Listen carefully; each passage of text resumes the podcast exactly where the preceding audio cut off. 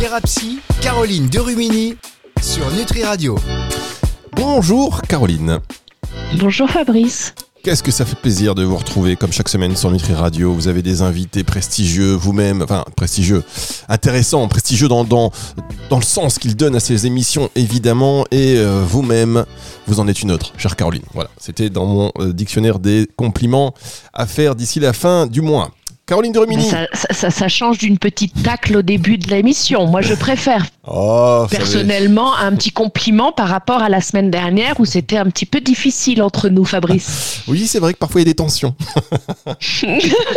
c'est le couple, c'est le couple. Ouais, le couple radio dans lequel ouais, il y a des que oui. Et si vous voulez euh, d'ailleurs euh, réécouter les émissions sur le couple avec l'excellente Laura Duy, vous n'hésitez pas. hein, Rendez-vous sur radio.fr dans la partie podcast. Euh, c'était les il y a deux trois semaines. Vous allez voir deux fois d'affilée. C'était très intéressant. Mais nous ne sommes pas toxiques l'un pour l'autre et encore moins pour les auditeurs. C'est ce qui compte. De quoi allez-vous nous parler, Caroline, aujourd'hui?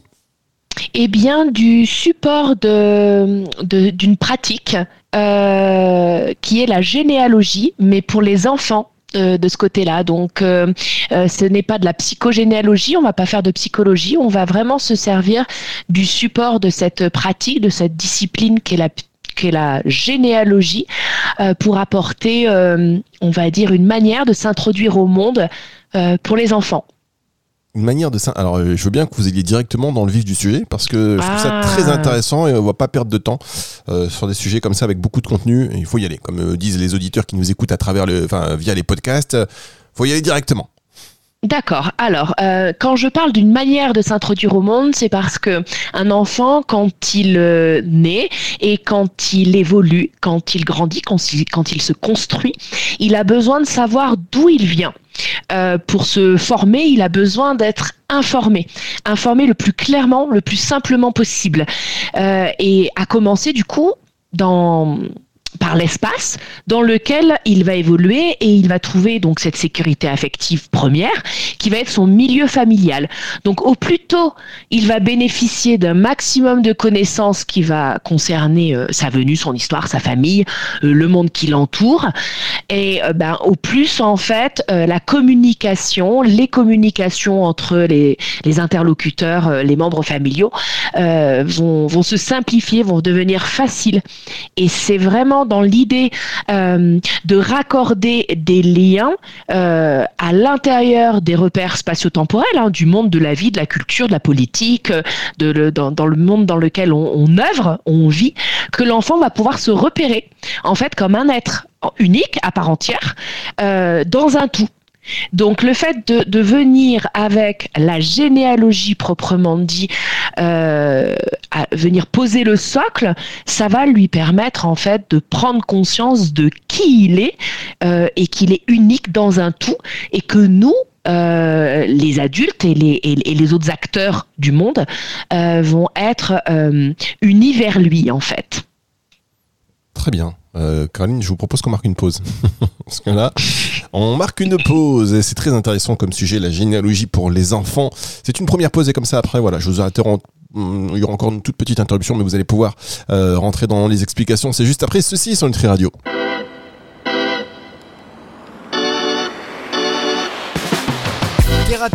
Caroline Derumini sur Nutri Radio.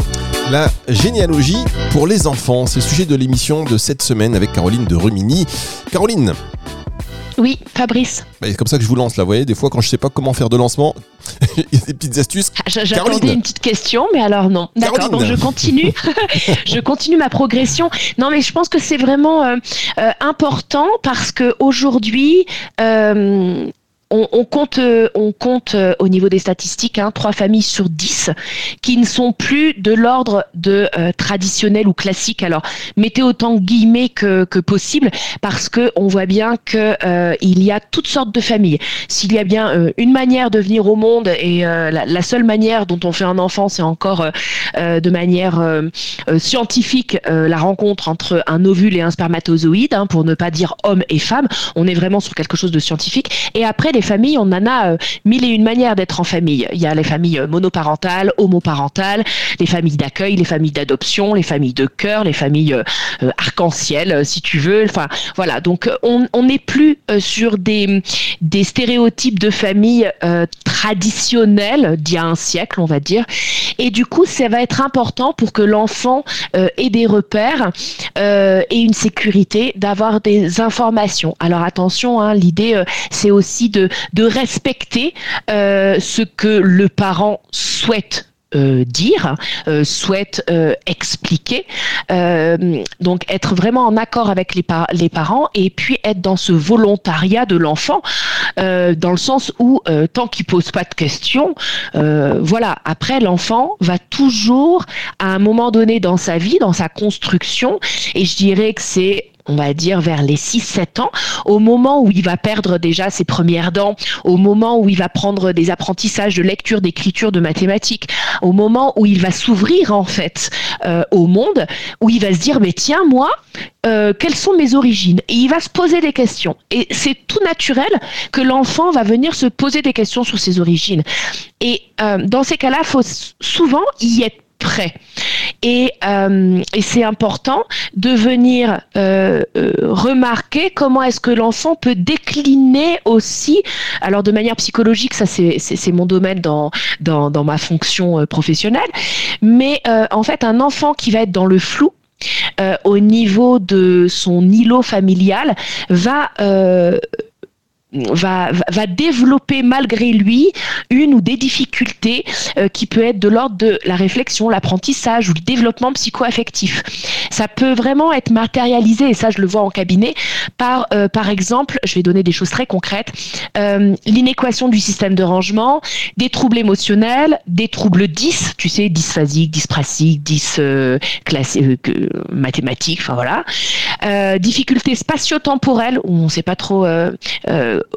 ou quand, quoi, comment, le passé, le présent, le futur. Le développement d'angoisse ou des situations anxiogènes, parce que du coup, le socle n'est pas stable et du coup, bah, euh, il va euh, euh, le matérialiser par, par des développements d'angoisse personnelle. L'absence de plaisir dans les apprentissages, où il manque, tu sais, ces ados qui manquent de, de projection d'avenir, d'angoisse de mort ou de séparation, où vraiment on va avoir un enfant ou un adolescent en marge qui va être repéré. Donc ça, c'est vraiment quelque chose que moi j'ai pu repérer au, sein du cabinet, que quand le socle du milieu familial euh, n'est pas euh, je vais dire exprimé. C'est pas le fait d'être stable ou instable. Une famille recomposée euh, et les familles, comme je te dis, monoparentales, homoparentales ou, enfin voilà, dans toutes les, sphères différentes des familles, le, le, tout c'est de dire clairement les choses et qu'il y ait un support par la parole de la situation dans laquelle on vit pour amener l'enfant en fait à structurer sa pensée, sa curiosité, connaître son histoire, développer une sorte de déduction, euh, avoir de l'analyse dans les situations où il va pouvoir avoir ses comparaisons d'événements, élaborer dans un récit euh, un début, un milieu, une fin. Vraiment quelque chose où il va tendre vers un process évolutif.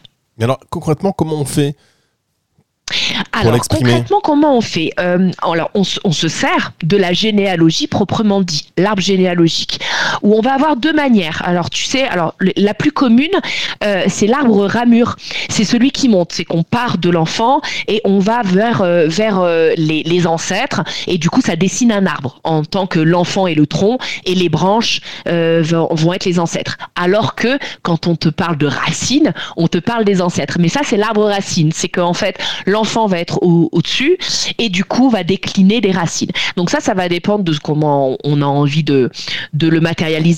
Euh, moi, je pars du principe que le l'arbre ramure va être le plus, euh, euh, on va dire, simple pour l'enfant parce qu'il a vraiment en fait une, une image projective d'un arbre. C'est quelque chose où euh, l'enfant va pouvoir vraiment se dessiner et du coup à tout âge, même avant ses 6 ans, on peut lui proposer le dessin d'un vrai arbre et on lui dit bah tu mets un petit peu toute ta famille dans n'importe quelle branche dans, dans la couronne de l'arbre, donc là où, où il y a le, le vert de l'arbre, et il peut comme ça euh, marquer son monde et montrer qu'il est là et que tout autour de lui, euh, il, y a, il y a sa famille, la famille qu'il souhaite. S'il veut y mettre son poisson rouge, il met son poisson rouge. On n'est pas dans quelque chose... Euh, de, très, euh, je vais dire, cadré. Alors, si dans l'idée, parce qu'il faut quand même maintenir un cadre, mais que euh, l'enfant, tout ce qu'il va venir euh, impacter et définir son mot famille, ça va être intéressant de voir qui il inclut à l'intérieur de cet arbre, déjà dans un premier temps. Et après, en fonction de son âge, en fait, 6, 7, 8, 9, 10 ans, jusqu'à 12 ans. Après, je dirais qu'à partir de 12 ans, soit tu es passionné en généalogie et ça t'intéresse, soit tu es un peu auto-centré sur toi-même à cette époque-là et que du coup, euh, t'es pas trop dans la recherche de tes racines, mais plus euh, avec, euh, avec toi et ton corps et euh, tes pères PAIRS. Donc, on est vraiment entre, on va dire, l'intérêt entre 3, 6 et 12.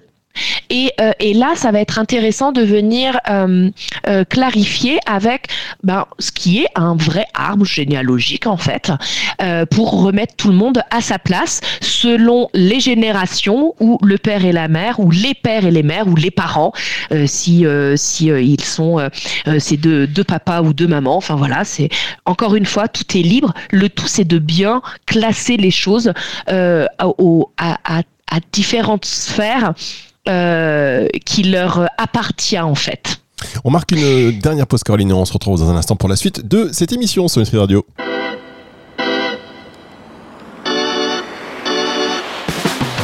Thérapie, Caroline Derumini sur Nutri Radio.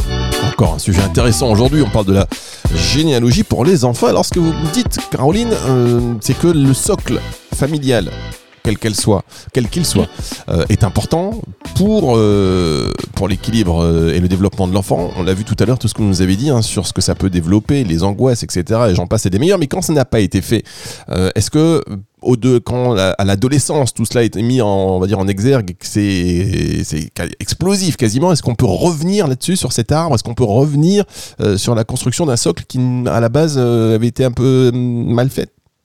Complètement. Alors pas mal faite euh, parce que du coup ça serait un jugement de valeur Oublié. et que tout le monde n'a pas forcément la possibilité d'avoir ces outils-là et cette euh, projection de comment faire avec son enfant. Maintenant, ce qu'il faut savoir, euh, Fabrice, c'est que depuis très peu de temps, je crois que c'est depuis 4 ou 5 ans, euh, la généalogie est au programme de l'éducation nationale entre la classe des maternelles jusqu'en sixième. C'est une activité culturelle qui va vraiment être menée autour euh, des notions d'histoire, de maths, de géographie, de français. Pourquoi les maths? Parce qu'on va calculer à quel âge euh, la grand-mère a eu l'enfant, euh, les, les, parents. Enfin voilà. Donc on va pouvoir inclure de manière ludo-éducative, on va dire, d'éveil, de découverte, euh, les les matières que l'on va étudier.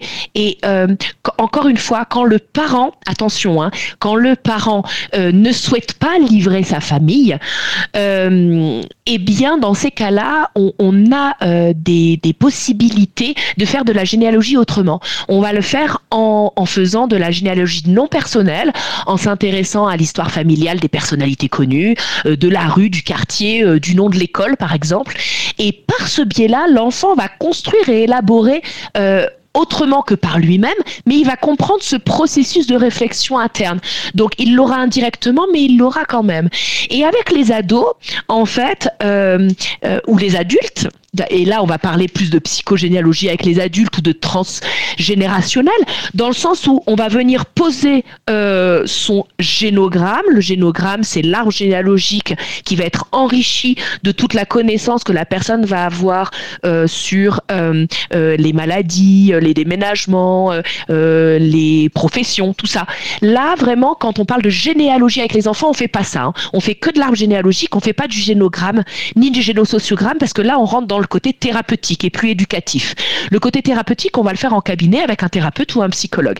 Et l'ado qui va pas bien, pour répondre à ta question, on va le reprendre, donc avec un, accompagnement thérapeutique, où là, en fait, on va inclure la famille et ça va faire de l'ordre de la thérapie familiale, où on va poser un peu tout ce merdier. Et je pose le mot vraiment, c'est ça, c'est que si ça a été en bazar avant, euh, c'est complètement rattrapable, mais il y en a euh, qui, qui, qui, va dire, qui, qui, qui vont poser leur arbre à partir de 40, 50 ans, et ça leur fait énormément de bien à tout âge il y a un intérêt.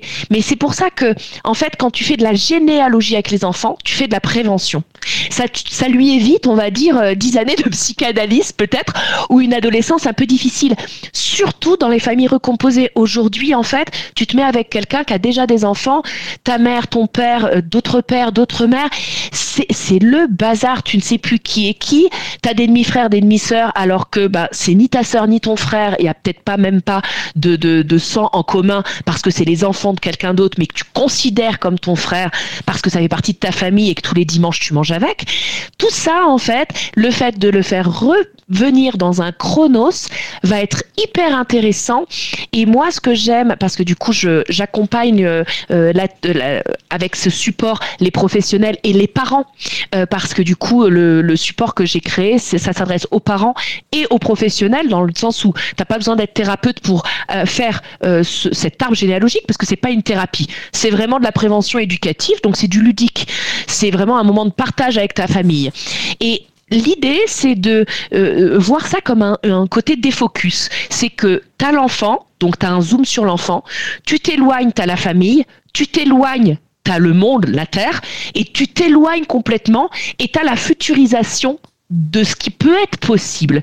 Et quant à ce dézoom-là, eh bien, l'enfant va comprendre qu'il est unique dans ce tout-là et qu'il a la responsabilité, du coup, de sa personne, mais dans le monde et qu'il peut, en fait, actionner aussi certains changements évolutifs de son futur par un positionnement. Ah, c'est très intéressant. C'est. Tu comprends? Ah ben oui, non mais je comprends. C'est très, c'est effectivement c'est très intéressant. Ah, moi ça me passionne. Et alors est-ce que euh, parce on pensait pas à l'époque parce que là maintenant ça y est c'est introduit. Vous dites dans chez le plus enfin dès dès, euh, dès l'école primaire. Dès la maternelle. Dès la maternelle. Vraiment hein. Mais dans l'éducation nationale dès la maternelle entre la maternelle et sixième c'est obligatoire. Donc mais ça veut dire euh, qu'est-ce que ça veut dire en réalité sur le modèle de famille? qu'on est en qui est en train d'évoluer, qu'on est aussi en train de réapprendre? On est en train de réapprendre, on est en train d'accepter la différence, on est en train d'inclure l'autre différent avec les familles euh, sans racines, les familles d'immigrés, les familles qui euh, viennent euh, et qui, des familles d'accueil dans les foyers de vie. Il n'y a pas que des familles avec un papa, une maman ou deux papas ou deux mamans. Il y a, y a aussi, on va dire, c'est pour ça que je parle de famille arc-en-ciel. Il y a ces familles en fait qui ont du silence dans les branches. Il y a ces familles qui vont avoir des parents qui vont être décédés. Moi, j'ai fait mon mémoire de psy sur la mort d'un parent, le devenir d'un enfant.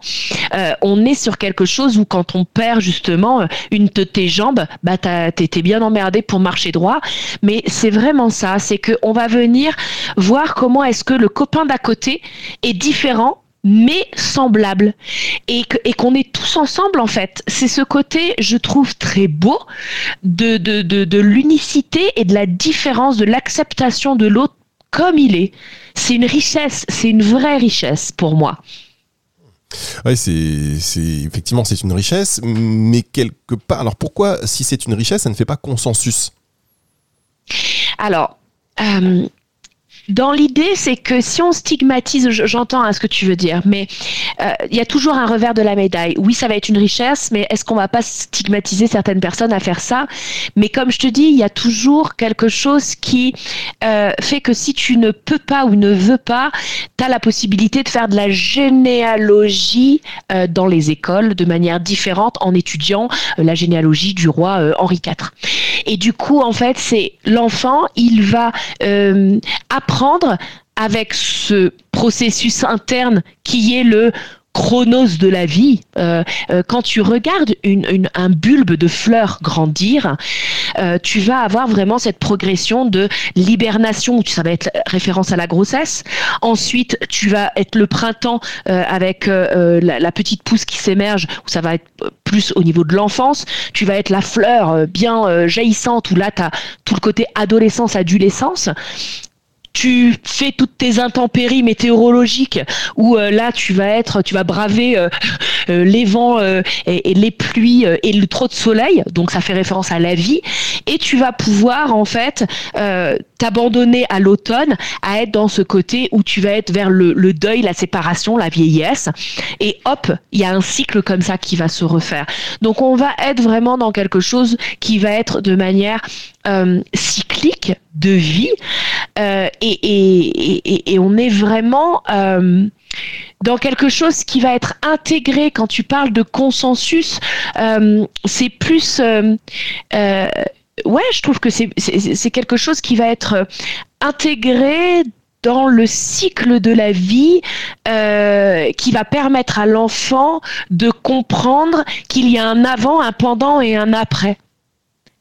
Donc, je sais pas, ce, tu vois ce que je veux dire? Oui, bien sûr. Non, mais c'est effectivement c'est assez intéressant et je sais que euh, sur ces questions-là, voilà, et quand je dis il n'y a pas de consensus, parce que c'est très compliqué de revoir le modèle de la famille, revoir même cette, euh, voilà, on sait des modèles inclusifs aujourd'hui. C'est il y a le revers aussi de, de la médaille, donc chacun après. Euh, mais c'est vrai que c'est bien de s'ouvrir quand même pour une meilleure compréhension de l'autre et on l'a vu avec vous une meilleure compréhension surtout de, de soi-même.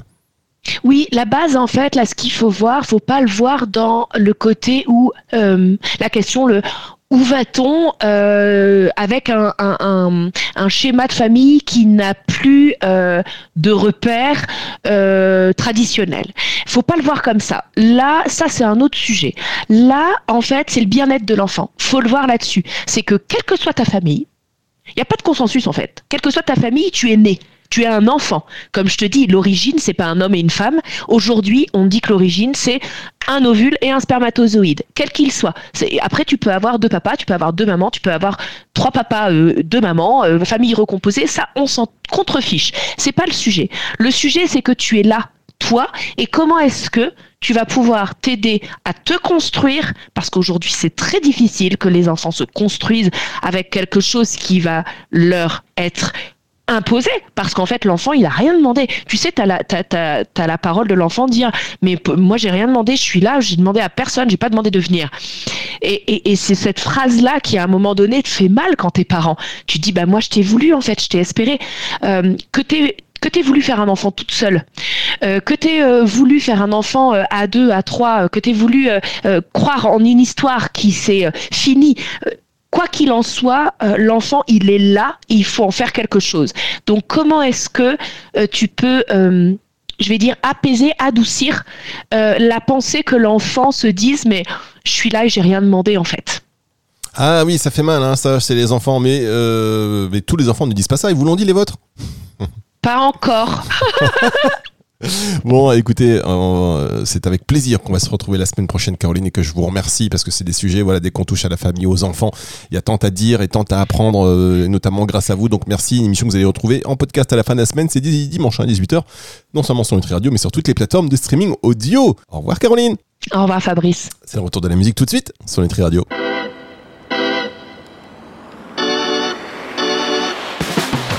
Thérapie, Caroline Derumini sur Nutri Radio.